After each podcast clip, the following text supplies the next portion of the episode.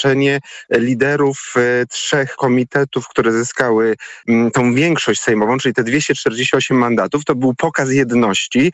E, wszyscy liderzy też tych mniejszych ugrupowań, czyli Włodzimierz Czarzasty, Władysław Kosiniak-Kamysz i Szymon Hołownia powiedzieli, naszym kandydatem w obecności właśnie Donalda Tuska jest lider koalicji e, obywatelskiej, ale to był przekaz nie tylko do swojego elektoratu, do wyborców opozycji, ale też właśnie do prezydenta tuż przed tymi konsultacjami. I posłuchajmy na początku, co mówił lider Koalicji Obywatelskiej i współlider Nowej Lewicy.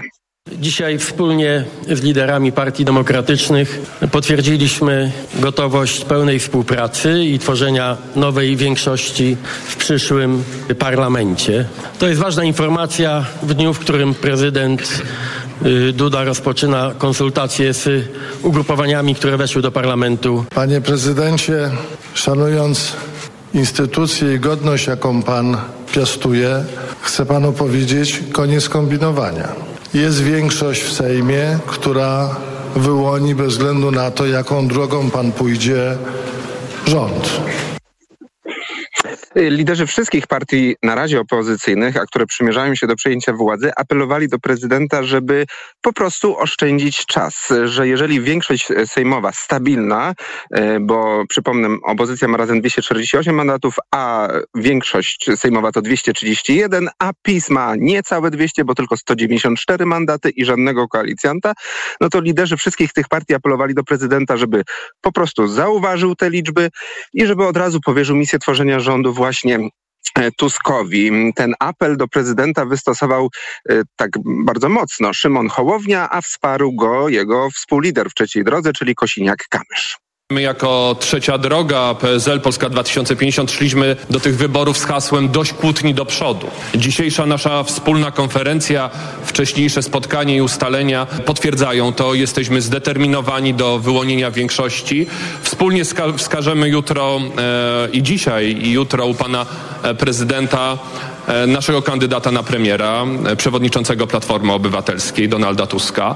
Apelujemy do prezydenta Dudy, żeby nie marnował ani sekundy więcej naszego czasu. Nasz czas, nie czas polityków, ale Polek i Polaków jest bezcenny. I to były wystąpienia liderów opozycji, które szykują się do stworzenia rządu, wystąpienia sprzed e, wizyty w kancelarii prezydenta, ale mamy, no właśnie. prawda Wojtku, najnowszą relację po. No bo nam to w ciągu całego dnia oczywiście dawkowano, to znaczy oczekiwania przed e, spotkaniem, później spotkanie. Zastanawialiśmy się, co na tym spotkaniu się mogło wydarzyć, jakie deklaracje mogły paść. E, no i w wywiadzie politycznym, właściwie kilkadziesiąt minut temu, więc to świeża wypowiedź, gościła szefowa Partii Zielonych, która e, razem z Donaldem Tuskiem była u prezydenta. Co gościni Karoliny Lewickiej powiedziała? No powiedziała wszystkich, którzy nie słuchali tego wywiadu, polecamy zajrzeć do podcastów TOG FM, bo tam jest kilka takich e, smaczków, jeśli mogę powiedzieć, na temat atmosfery. Y, tego, że y, Donald, przepraszam, prezydent Duda stwierdził w obecności właśnie Donalda Tuska, że on nie będzie stawać oporem. No w sumie nie może prezydent e, stawać oporem, może jedynie wydłużyć, jak już wcześniej mówiliśmy, tą procedurę tworzenia rządu, ale jeżeli będzie miał świadomość, że większość sejmowa jest po danej stronie sceny politycznej, to on będzie z tą stro stroną współpracować. Krótka wypowiedź e, pani Urszuli Zielińskiej podkreślał, że tę większość sejmową potwierdza się w Sejmie głosowaniem. Oczywiście nikt tego nie poddaje w wątpliwość, ale zapewniał, że o ile ta demokratyczna opozycja będzie miała większość, on absolutnie w 100% powierzy jej misję formowania rządu. Można więc wnioskować e, z wypowiedzi polityczki Zielonych Koalicji Obywatelskiej, że prezydent zamierza współprac- współpracować e, z nowym rządem, nawet jeśli będzie to rząd e, stworzony z dzisiejszej opozycji, co rodzi nadzieję, że nie będzie wyłącznie hamulcowym wszystkich projektów, które nowa większość sejmowa będzie przedkładać w kancelarii prezydenta. Ale oczywiście jaki będzie ten pierwszy ruch, tak naprawdę jeszcze nie wiemy, bo prezydent, co powiedziała też posłanka Zielińska w wywiadzie politycznym, nie wskazał jaka decyzja zapadnie. No jeszcze jutro ma konsultacje, a jeszcze wrócę do tego, co to Wojtku powiedzieć na początku. Mhm naszej rozmowy, czyli do tych e, tweetów, do tych um, informacji od szefowej kancelarii prezydenta, że oba ugrupowania przedstawiły swoich kandydatów na premiera. Mniemamy, że kandydatem jest PiSu Mateusz Morawiecki, zresztą to już potwierdził potem rzecznik PiSu Rafał Bochenek. Kandydatem Koalicji Obywatelskiej jest Donald Tusk.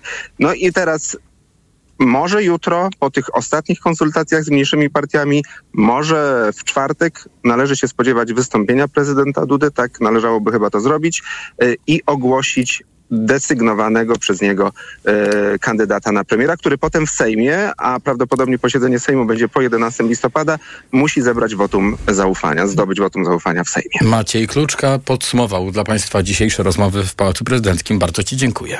TOK 360. Szef Platformy Obywatelskiej Donald Tusk e, jeszcze nie jako premier, jako szef ugrupowania, ale no powiedzmy ktoś, kto widziany jest na tym miejscu właśnie, polecił co do Brukseli na nieoficjalne rozmowy o odblokowaniu Polsce miliardów euro na Krajowy Plan Odbudowy.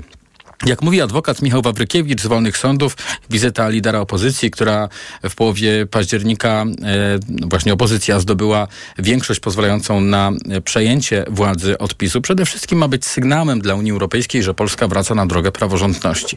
A to właśnie w związku z łamaniem praworządności przez Prawo i Sprawiedliwość Bruksela od ponad dwóch lat nie wypłaciła naszemu krajowi środków z tego pokowidowego funduszu odbudowy. Dlatego zdaniem mecenasa Wawrykiewicza Komisja Europejska po wyborach odetchnęła z ulgą bo Polska jest jednym z y, ważniejszych krajów liczebnie w Unii Europejskiej. Ogromnie potrzebna jest polska gospodarka i praca tych pieniędzy z ogromnych funduszy europejskich w polskiej gospodarce i w europejskiej, więc y, to jest takie nowe otwarcie. Jasna deklaracja powrotu do standardów europejskich i myślę, że spotka się to też z deklaracją z drugiej strony. Natomiast rozmowy o konkretach, o uruchomieniu pierwszych transz na KPO rzecz jasna będą prowadzone po sformowaniu nowego polskiego rządu, jego decyzjach i krokach zmierzających do przywrócenia praworządności, no i e, po złożeniu wniosku o wypłaty. Wśród wyzwań, przed jakimi stanie nowy rząd, jest także polityka migracyjna, bo ta dotychczasowa no po prostu się nie sprawdza. Niewykluczone, że do śmierci jednego z dwóch migrantów, którzy stracili w ostatnich dniach życie w Puszczy Białowieskiej przyczyniła się budowana od kilku tygodni nielegalnie bariera z drutu żyletkowego. Powstaje ona równolegle do wybudowanego za półtora miliarda i nieskutecznego stalowego płotu. Polskie prawo zabrania ze względu na ochronę zwierząt budowy ostro zakończonych płotów o wysokości niższej niż 180 cm. W sprawie takich barier, jak przypomina Aleksandra Chrzanowska ze Stowarzyszenia Interwencji Prawnej, wypowiadają się jasno jasno również międzynarodowe konwencje. To jest narzędzie zabronione w prawie międzynarodowym, nawet tam, gdzie trwają wojny, konflikty zbrojne. Nie wolno tego używać przeciwko ludności cywilnej.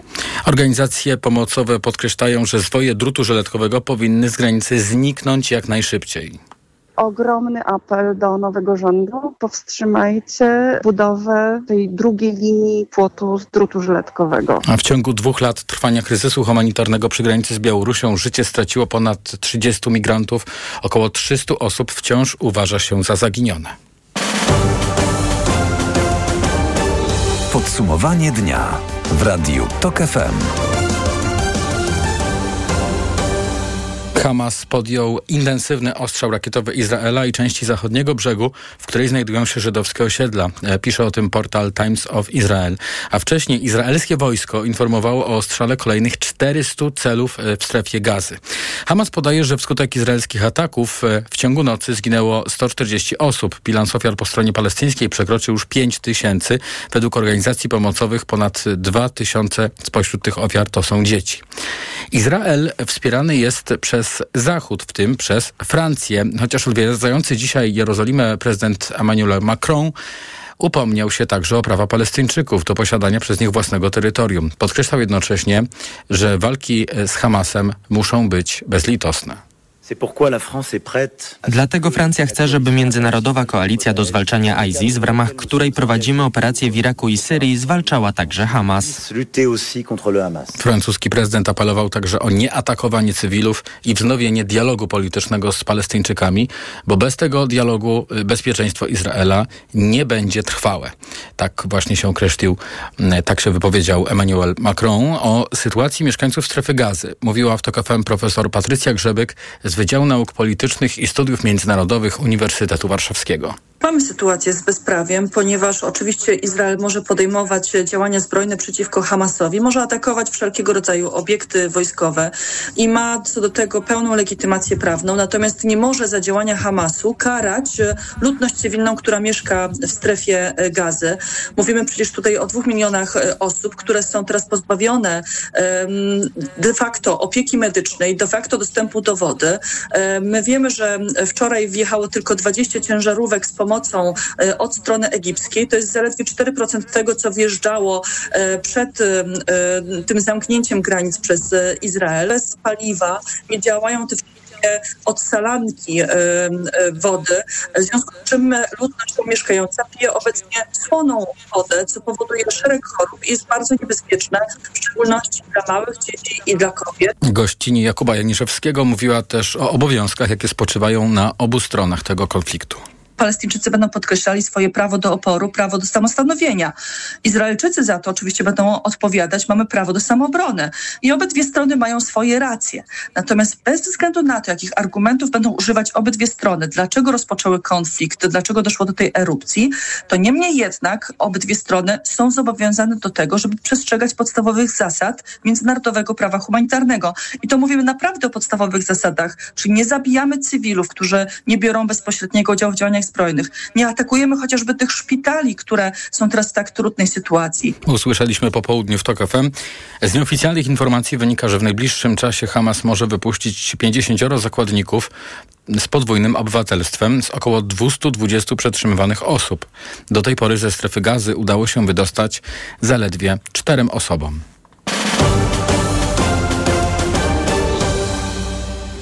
Dziesiątki tysięcy kobiet na Islandii, w tym premier tego kraju, Katrin e, Jakubsztoter, wzięły udział w strajku przeciwko różnicom w wynagrodzeniach kobiet i mężczyzn, a także e, przemocy ze względu na płeć.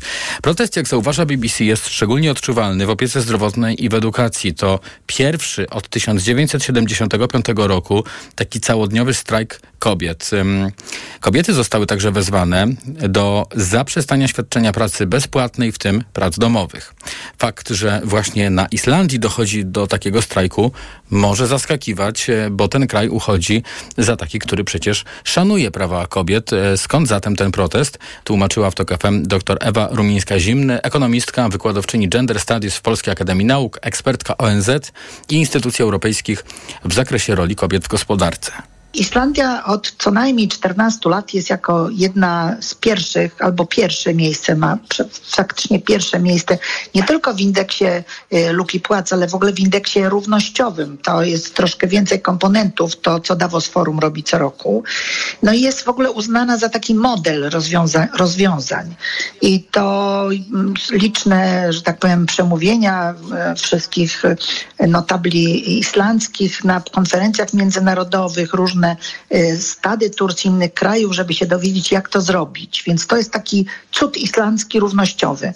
No więc ja to bym tak skomentowała może, że mm, wciąż y, to znaczy, jeśli one wychodzą na ulicę i tak to czują, to znaczy, że wciąż są bardzo mocne stereotypy i właściwie taki patriarchalny model myślenia i to się wiąże z kwestią taką, że tak naprawdę mamy dużą lukę pomiędzy tym, co jest zapisane w ustawach de jure, a co się faktycznie dzieje, jakie jest poczucie kobiet, jeśli chodzi o równość. Według Islandzkiego Związku Nauczycieli kobiety stanowią większość nauczycieli na każdym poziomie systemu edukacji, w tym 94% nauczycieli przedszkoli. Kobiety stanowią także około 80% pracowników największego w kraju Islandzkiego Narodowego Szpitala Uniwersyteckiego. Gościni audycji Połączenie tłumaczyła, jak na Islandii walczy się z luką płacową jednostki muszą obliczać lukę płac u siebie. Jeśli ona istnieje, to ją zniwelować, a jeśli tego nie zrobią, to płacą kary. No to są bardzo poważne jakby konsekwencje takiej polityki. Inne kraje w Europie wprowadziły łagodniejsze zalecenia, żeby tą lukę liczyć, ale bez kar. Więc, więc tutaj należy troszkę chyba głębiej spojrzeć, dlaczego te kobiety w Islandii protestują. Otóż one mają ten system, który istnieje, prawda, i, i, daje im prawo do tego, żeby ta luka płac była widoczna. no ale równocześnie mają bardzo nie dowartościowane prace tak zwane w sfeminizowanych zawodach. Ja myślę, że ten protest głównie dotyczy tego, że sektory zmaskulinizowane mają w ogóle dużo wyższe płace, tak jak przemysłowe prace, a w stosunku do tych opiekuńczych prac, na przykład w zdrowiu i edukacji.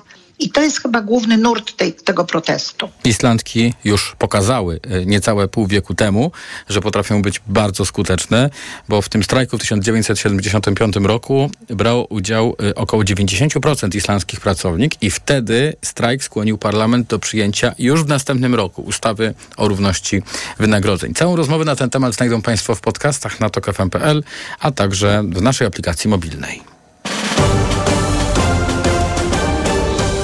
TOK 360. Jeden z głównych antybohaterów serialu TOK FM Podziemie stanie przed rzecznikiem dyscyplinarnym. Serial opowiada historię pacjentów e, leczonych na boreliozę. Według Krajowej Izby Diagnostów Laboratoryjnych profesor medycyny stosował niesprawdzone metody diagnozowania. O tym wszystkim piszemy na tokfm.pl, także o tym, że inny diagnosta, którego opisaliśmy w serialu reporterskim Podziemie, już ma zarzuty dyscyplinarne i grozi mu zawieszenie. Michał Janczura, autor e, cyklu Podziemie na tokafm.pl, e, właśnie zszedł, to stąd nazwa, do medycznego podziemia i pokazał, jak szukających pomocy pacjentów faszeruje się lekami i suplementami diety, a także kieruje na liczne badania i zabiegi, które nie mają w środowisku medycznym potwierdzonej skuteczności. Ten e, serial, wszystkie jego odcinki, a także nowe informacje w tej sprawie znajdą Państwo na tokfm.pl. To TOK 360. Podsumowanie dnia w Radiu TOK FM. Już za chwilę Ekonomia 360. TOK 360.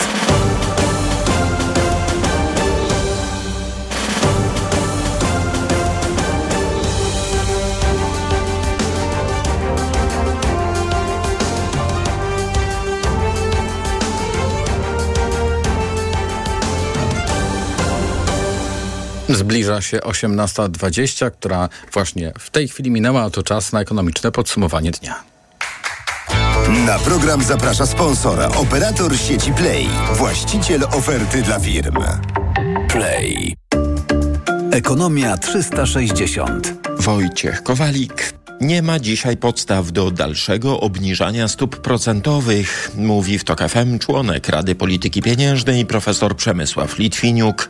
Jego zdaniem kluczowe dla przyszłych decyzji RPP będą najnowsze prognozy inflacyjne Narodowego Banku Polskiego.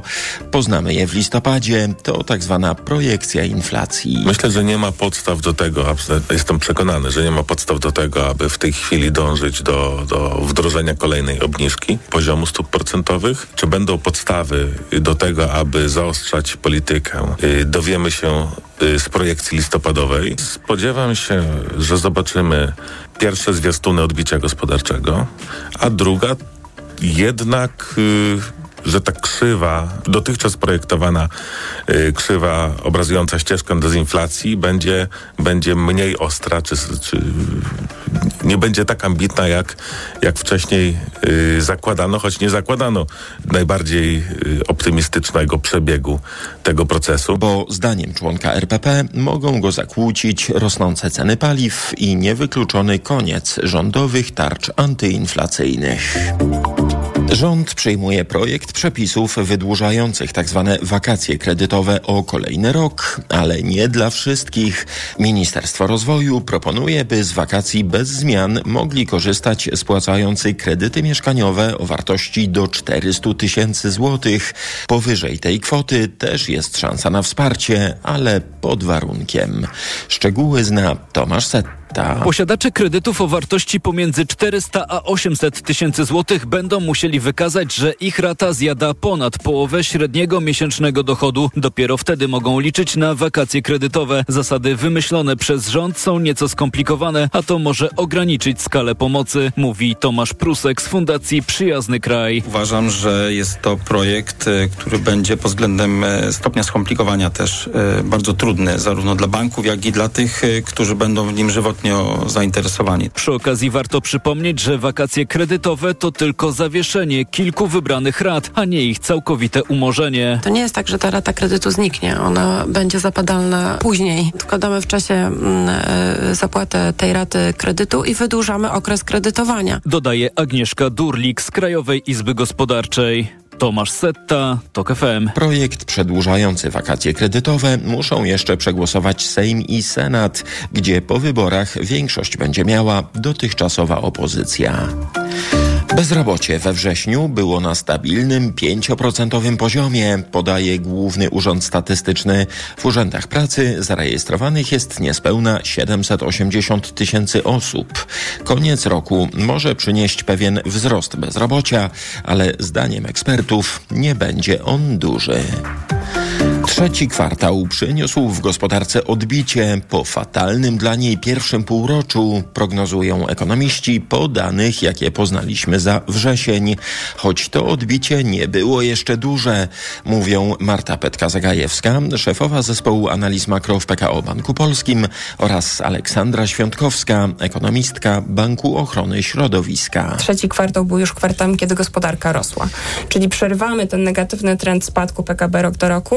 Trzeci kwartał jeszcze nas tutaj nie rzuci na kolana, bo to będzie nieznaczny wzrost. My szacujemy go na poziomie 0,4%, ale to jest taki wstęp, preludium do e, dużo lepszych wyników, które będziemy obserwować w Już w- czwartym kwartale i w 24 i w roku. roku. Tak. W trzecim kwartale już zobaczymy dodatnie roczne tempo wzrostu. Pewnie gdzieś około pół punkta procentowego, czyli no, no wciąż nie jest to oczywiście jak dla polskiej gospodarki jakiś e, bardzo silny wynik, ale jednak e, ten plus staje się bardzo, bardzo prawdopodobny. W czwartym kwartale możemy zobaczyć dynamikę gdzieś już bliżej nawet plus dwa, czyli silniejszy skok i jeżeli ten, e, jakby to założenie się nam spełni, no to cały rok, pomimo tej pierwszej połowy roku, możemy właśnie zobaczyć na lekkim plusie w okolicach 0,5. Wstępne dane o wzroście gospodarczym w trzecim kwartale GUS poda w połowie listopada. Tu Radio Tok FM, pierwsze radio informacyjne. Co trzeci przedsiębiorca boi się, że jego sytuacja finansowa w przyszłym roku się pogorszy. Tak wynika z najnowszego barometru polskiego rynku pracy. Mimo to pracownicy mogą spać spokojnie, mówi Monika Banyś z Personal Service. Trzeba powiedzieć, że strach przed recesją zagląda w oczy przedsiębiorców. Największą obawę wśród niemal co drugiego y, przedsiębiorcy budzą rosnące koszty prowadzenia działalności. Na drugim miejscu jest inflacja, a podium domyka presja płacowa, która ma jednak zdecydowanie mniej skazań niż te pierwsze dwa czynniki. Firmy boją się przyszłego roku, ale pracownicy mogą spać spokojnie, bo będą zarówno podwyżki, jak i nowe rekrutacje. Co czwarty przedsiębiorca planuje w przyszłym roku podwyżki. Niemal połowa pracowników może liczyć na wzrost wynagrodzenia na poziomie dzisiejszej inflacji. Węgierski bank centralny zaskakuje, bo mocno, mocniej niż spodziewali się eksperci, obniża stopy procentowe. Idą w dół o 75 punktów bazowych. Węgierski bank robi to przy najwyższej inflacji w Unii Europejskiej, przekraczającej 12%. 4 zł 46 groszy. Tyle kosztuje dziś euro. Frank po 4,71, dolar 4,21, a funt po 5,13. Ekonomia 360. Na program zaprosił sponsor, operator sieci Play, właściciel oferty dla firm. Play.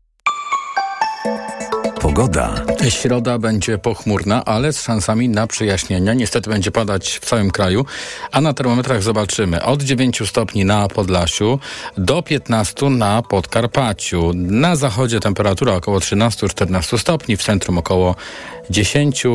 No i to będzie właśnie taki kolejny jesienny, deszczowy dzień. Radio TOK FM. Pierwsze radio informacyjne.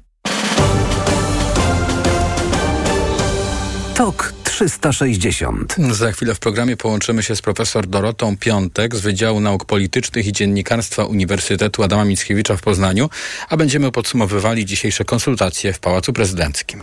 Reklama. Mijasz stylowego, przyciągającego spojrzenia hybrydowego suwa. To Ford Puma. Obserwujesz jak zwinnie i dynamicznie się porusza. Wyobrażasz sobie jego przestronne wnętrze. To Ford Puma. Dowiadujesz się jak mało pali i już wiesz, że hybrydowa Puma to SUV stworzony dla Ciebie. Teraz w znakomitej ofercie z pakietem 4 lat ochrony Ford Protect gwarancją i serwisem w cenie samochodu. Do tego korzyść finansowa nawet do 25 tysięcy złotych z ubezpieczeniem na rok. Ford Puma. Takiej oferty jeszcze nie było. Szczegóły u dealera Forda i na Ford.pl.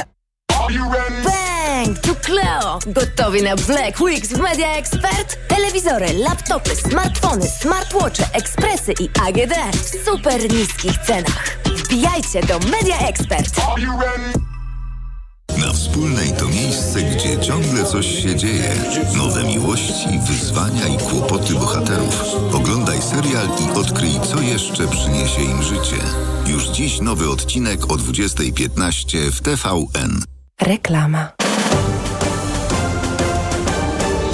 TOK 360 Najpierw przedstawiciele Prawa i Sprawiedliwości, później przedstawiciele Koalicji Obywatelskiej gościli w Pałacu Prezydenckim. To były rozmowy z prezydentem na temat e, utworzenia nowego rządu, kto ma szansę na to, żeby zdobyć większość e, sejmową. No to się wydaje jasne po wspólnej deklaracji Koalicji Obywatelskiej Polski 2050 e, i Lewicy, mm, ale prezydent e, postanowił e, jakby na pierwszy ogień wziąć e, właśnie PiS e, i z premierem potencjalnym, znaczy ustępującym i potencjalnie e, kandydatem na premiera Mateuszem Morawieckim e, i innymi politykami porozmawiać. A co z tego wszystkiego wychodzi? O to będę pytał teraz profesor Dorotę Piątek z Wydziału Nauk Politycznych i Dziennikarstwa Uniwersytetu Adama Mickiewicza w Poznaniu. Dobry wieczór.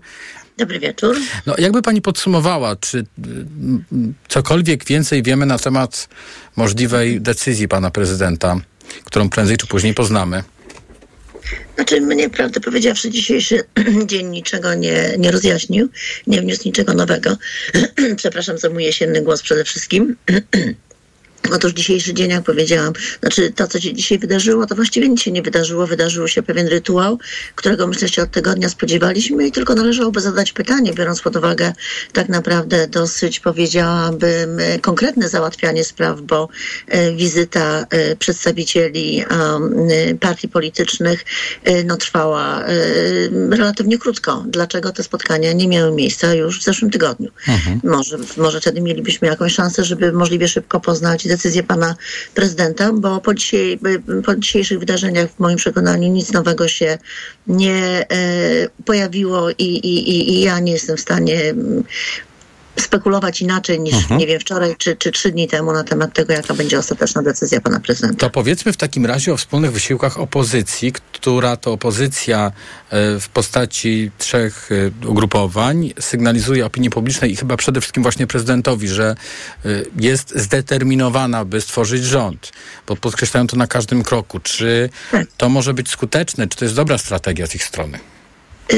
Cały czas się w sferze spekulacji obracamy. Czy to będzie skuteczne, to się oczywiście okaże. Myślę, że koniec końców tak. Ale czy to jest dobry ruch z ich strony, żeby właśnie tak e, manifestować to? To, to znaczy w moim przekonaniu tak, dlatego że jednak no, są jakieś też tutaj y, liczenia y, na to, że być może coś tam y, im dłużej od wyborów y, y, będzie zgrzytało w koalicji, bo zacznie się może nerwowe oczekiwanie właśnie na ostateczne rozwiązanie. Także ja myślę, ka- że każde potwierdzenie y, jedności i konsekwencji w chęci utworzenia wspólnego rządu jest y, dobre i ze względu na y, wyborców. I także y, myślę, że podejmowane jest także po to, żeby mm, no, wywierać jakiś nacisk na pana prezydenta, nacisk polegający właśnie na pokazaniu determinacji i, Mhm. i, i tego, że, że, że właściwie wszystko już jest to, co najważniejsze wśród przyszłej koalicji poukładane. To może inaczej panią zapytam. Czy y, widać y, po stronie ugrupowań opozycyjnych rzeczywiście gotowość do stworzenia rządu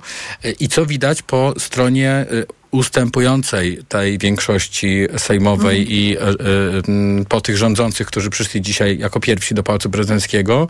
Y, w, czy, czy te sygnały, które płyną z Nowogrodzkiej chociażby, w, sytuacji, gdyby premier Morawiecki dostał tę misję, w ogóle pozwalają sądzić, że, że tutaj by się wszyscy do pracy zabrali, czy też panuje marazm po prostu w tym PiSie? Myślę, że łatwiej odpowiedzieć na to pierwsze pytanie, to znaczy to związane z y, opozycyjnymi ugrupowaniami, y, dotychczas jeszcze opozycyjnymi. Myślę, że tutaj ta determina- determinacja, jak powiedziałam, jest konsekwentna i póki co ja nie widzę żadnego niebezpieczeństwa dla y, no, takiej postawy, przynajmniej do momentu, do którego, w którym nie dojdzie do, rządzenia i podejmowania decyzji, które rzeczywiście mogą być y, Wszystko na to wskazuje. Natomiast jeżeli chodzi o Zjednoczoną y, Prawicę, to trudno w ogóle w tej chwili, myślę, mówić o jakimkolwiek zjednoczeniu prawicy. Widać też i w samym Prawie Sprawiedliwości y, taki mm, pewien, y, może nie tyle marazm, ile być może jeszcze trochę niedowierzanie, że to się zakończyło mimo wszystko, czy zakończy się wkrótce, to znaczy udział we władzy, a przede wszystkim udział w tych wszystkich benefitach, które z, ze sprawowaniem władzy były powiązane.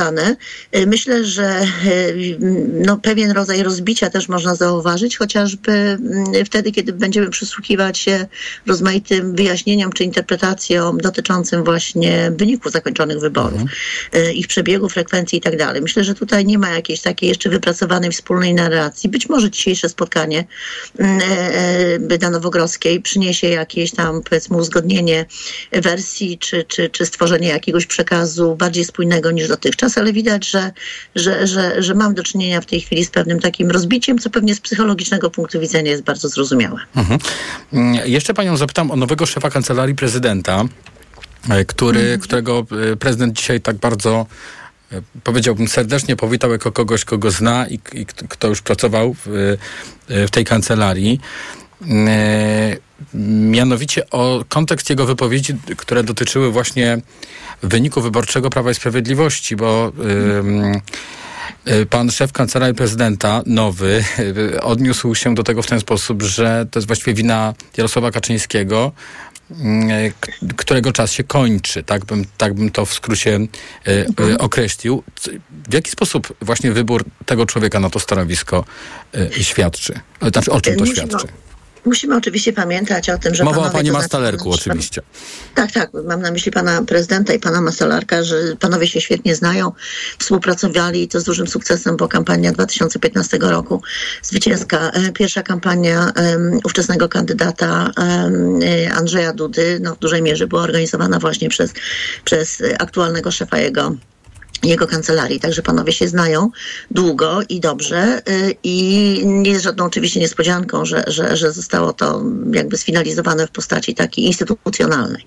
Natomiast y, powołanie tej konkretnie osoby na to konkretne stanowisko, to jest no, w pewnym sensie też pokazanie, myślę, y, PiSowi, być może też y, tym faktem należy tłumaczyć nieobecność y, pana prezesa Jarosława Kaczyńskiego na dzisiejszym spotkaniu, mianowicie pokazanie, że, że pan prezydent będzie grał na siebie, bo mimo tego, że, że pan Mastalarek jest oczywiście związany z Prawem i Sprawiedliwością od początku swojej kariery politycznej, to jednak wyraźnie od 2015 roku widać, że no przede wszystkim będzie dbał o interesy pana prezydenta Dudy. Także Mhm. A czy to znaczy, że sytuacja się trudny wymknęła spod kontroli prezesowi Kaczyńskiemu, no bo prezydent Duda Tak. dokonuje wyboru, którego by sobie nie życzył prezes, e, na taką, e, być może taką, znaczy szansę otrzymania straceńcze, straceńczej misji, o tak, do, tutaj e, może otrzymać premier Morawiecki. Nie pomyśli Mhm. e, prezesa Kaczyńskiego o to wszystko.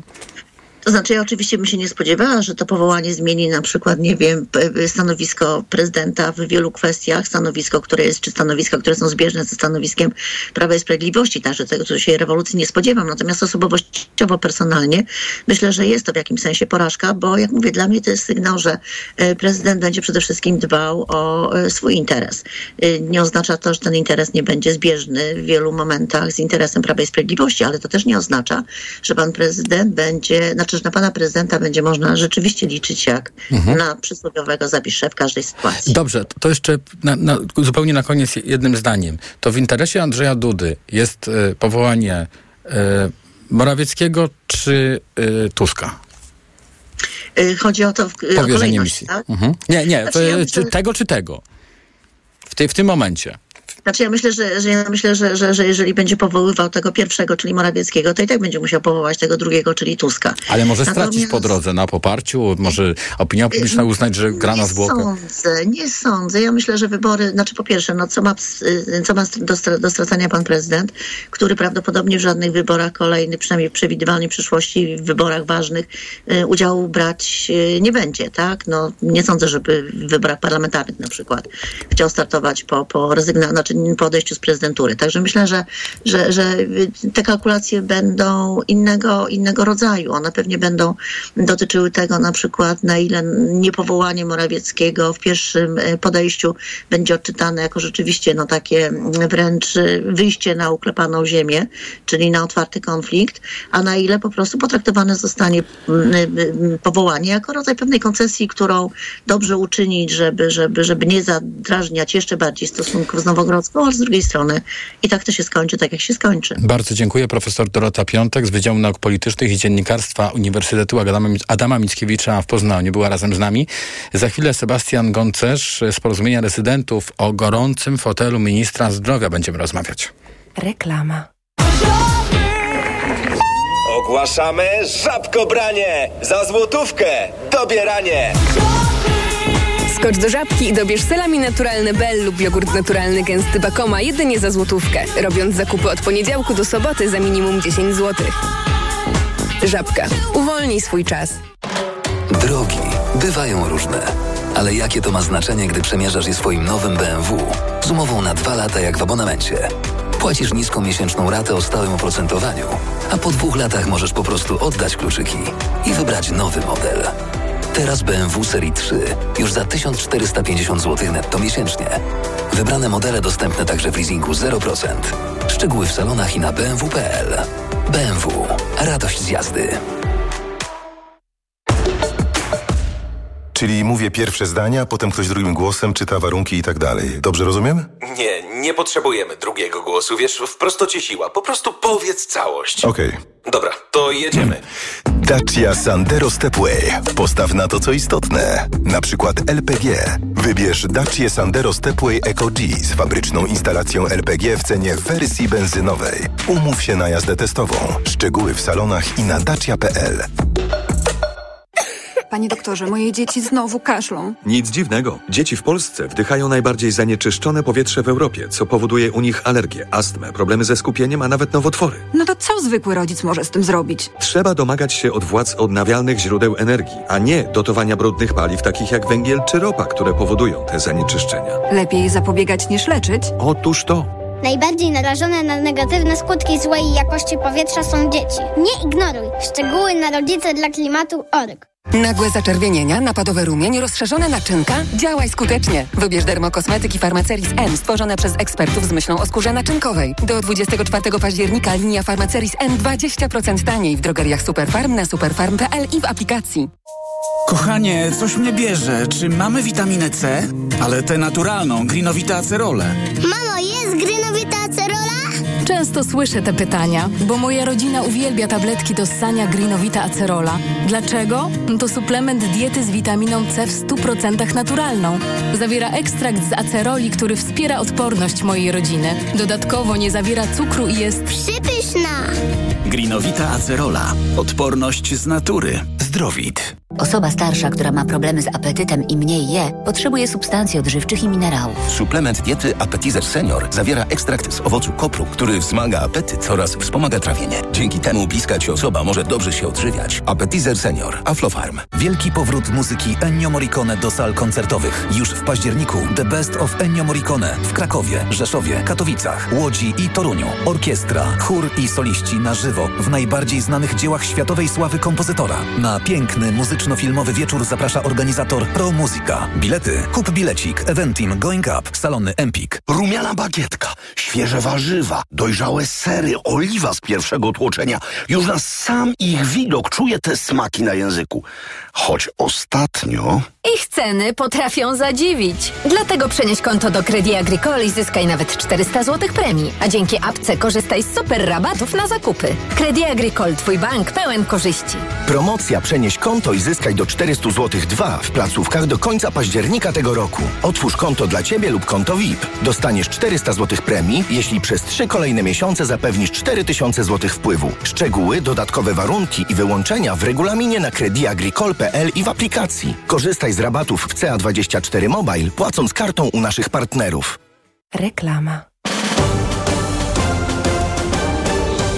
TOK 360. Trwają rozmowy dotyczące przyszłej koalicji rządowej i mowa jest o tym, kto może otrzymać, jaki polityk, jakie ugrupowanie, który resort w tym nowym rządzie. Andrzej Stankiewicz w Onecie taką listę e, dzisiaj opublikował potencjalnych nazwisk szefów resortów.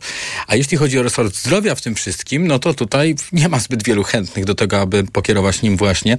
I na ten temat będę rozmawiał z Sebastianem Goncerzem, przewodniczącym Porozumienia Rezydentów Ogólnopolskiego Związku Zawodowego Lekarzy. Dobry wieczór, witam w Radiu Tok FM. Dobry wieczór. Dlaczego y, fotel ministra zdrowia jest takim gorącym fotelem?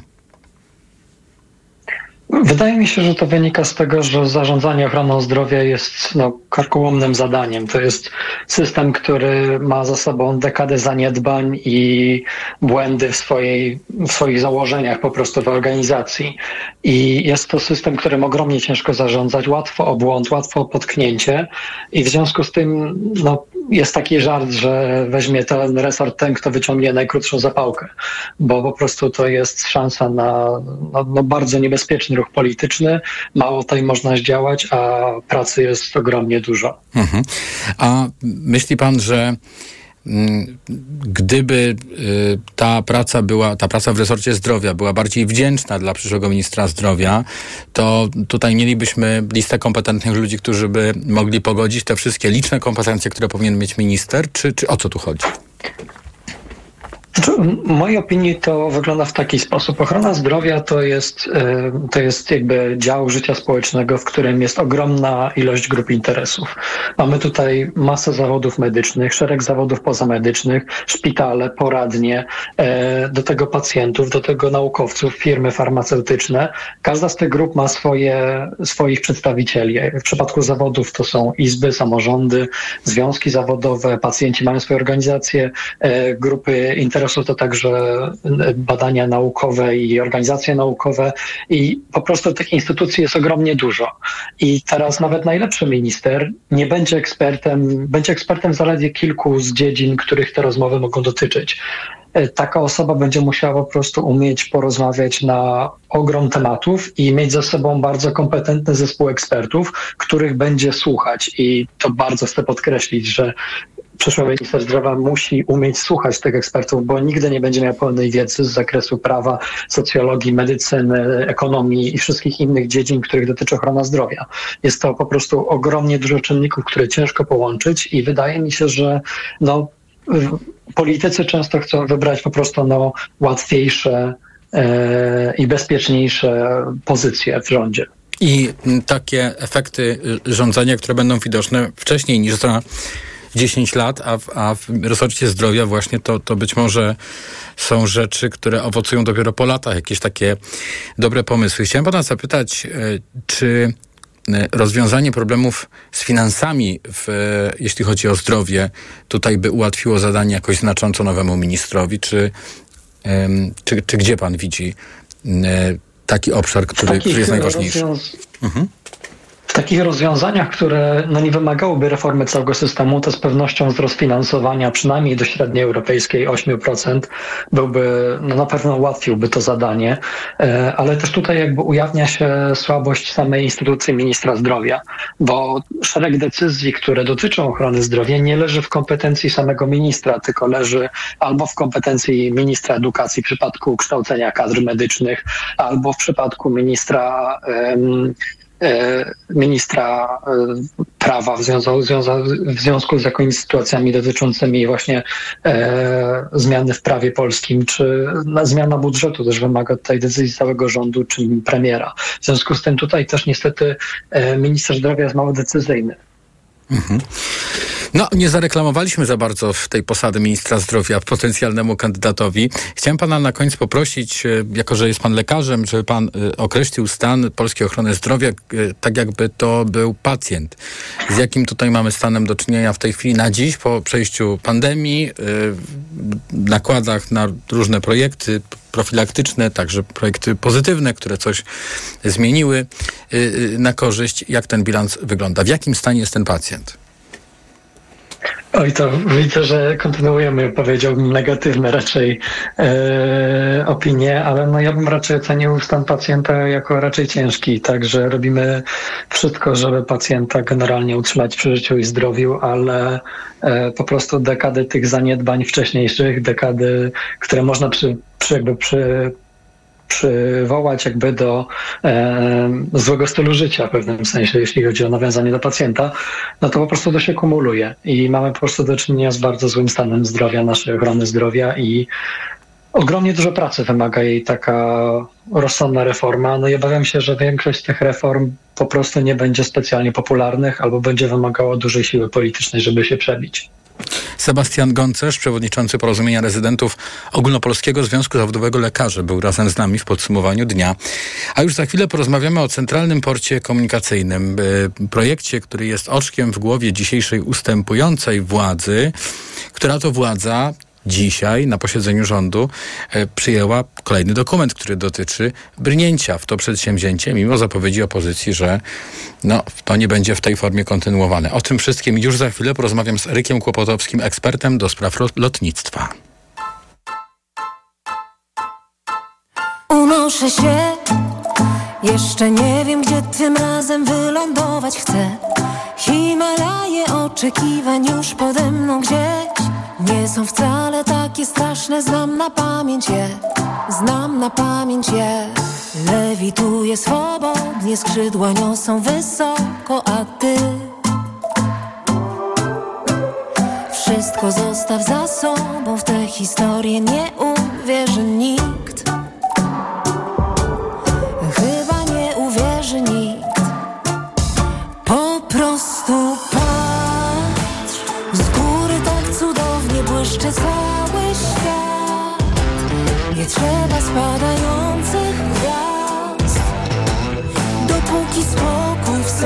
sercu mam. Po prostu patrz Z góry tak cudownie błyszczy cały świat.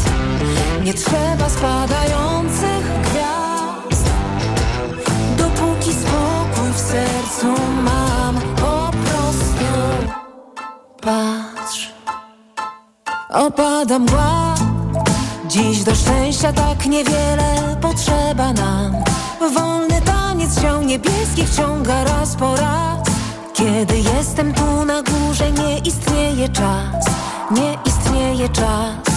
Lewituję swobodnie, skrzydła niosą wysoko, a ty? Wszystko zostaw za sobą, w tę historię nie uwierzy nikt. Po prostu patrz Z góry tak cudownie błyszczy cały Nie trzeba spadających gwiazd. Dopóki spokój w sercu mam Po prostu patrz. Z góry tak cudownie błyszczy cały świat. Nie trzeba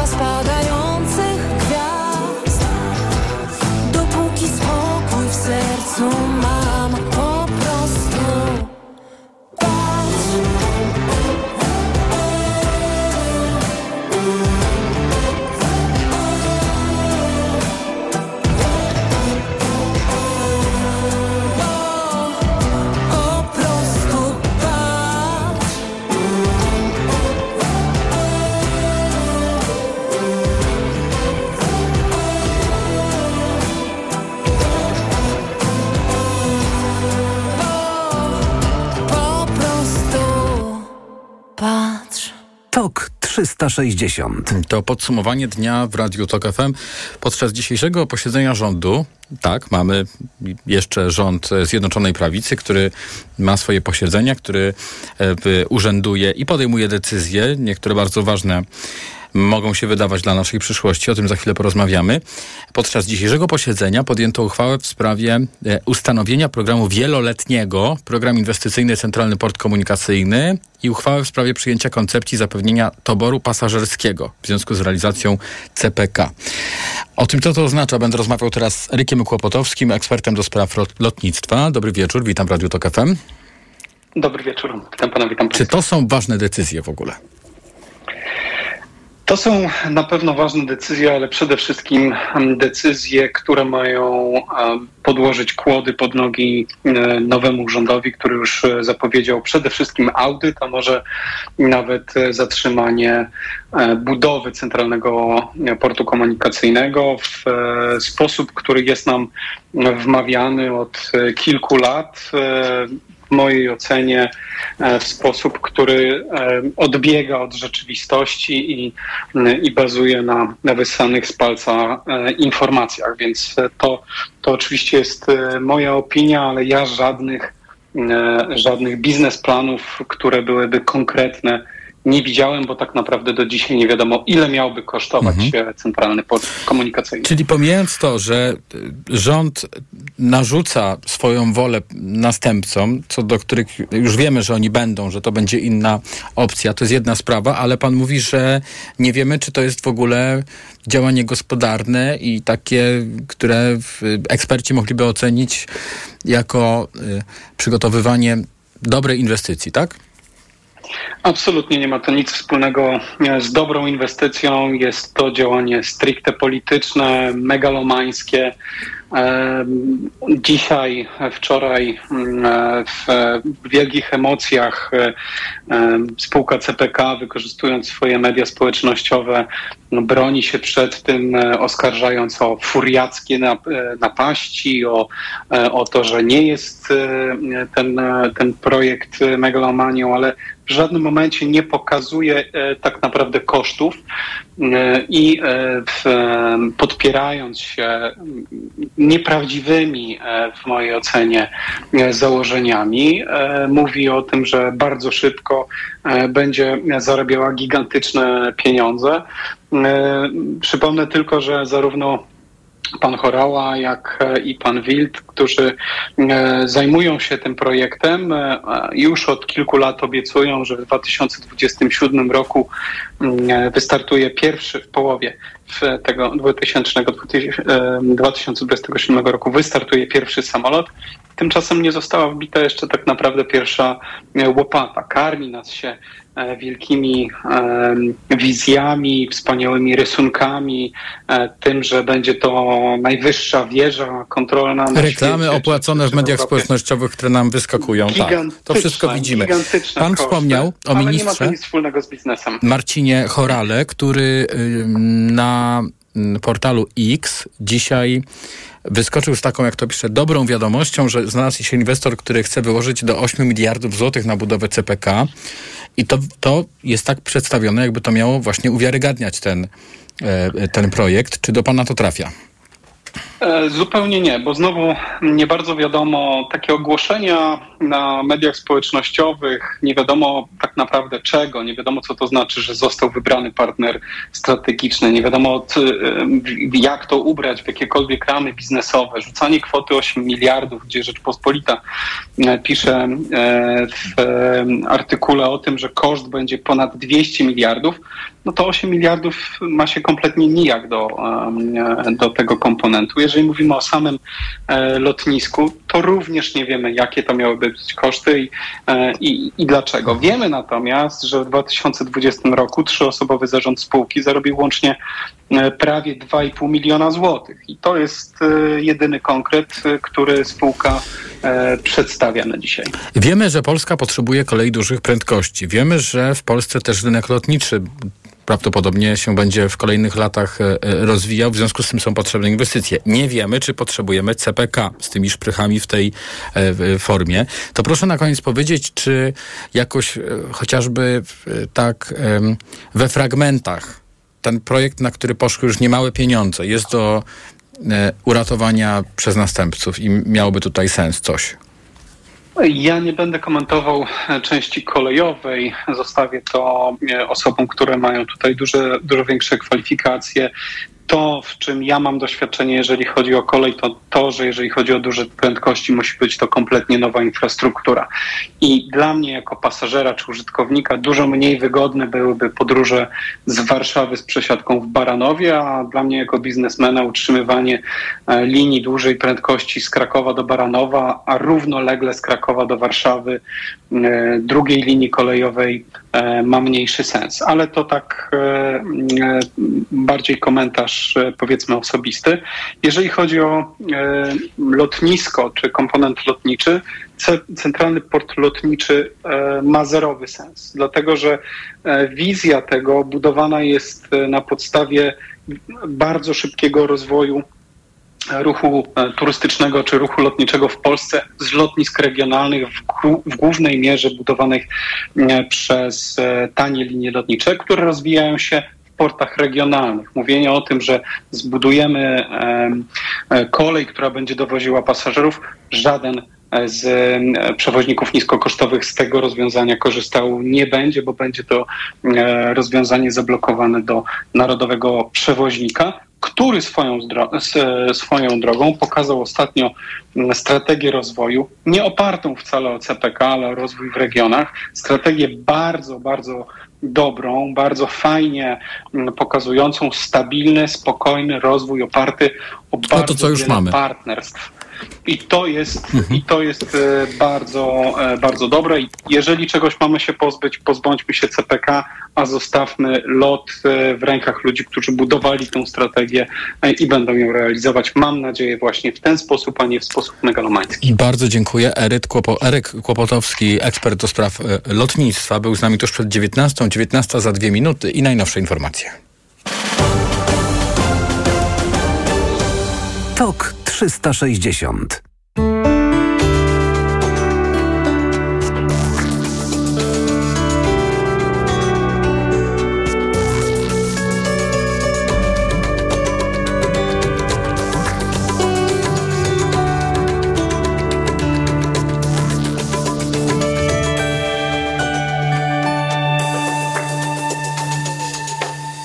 Reklama. RTV Euro AGD. Uwaga! Tylko do czwartku. Euro Super Days, a w nich super rabaty na tysiące produktów. Na przykład Samsung Galaxy S21 FE. Najniższa cena z ostatnich 30 dni przed obniżką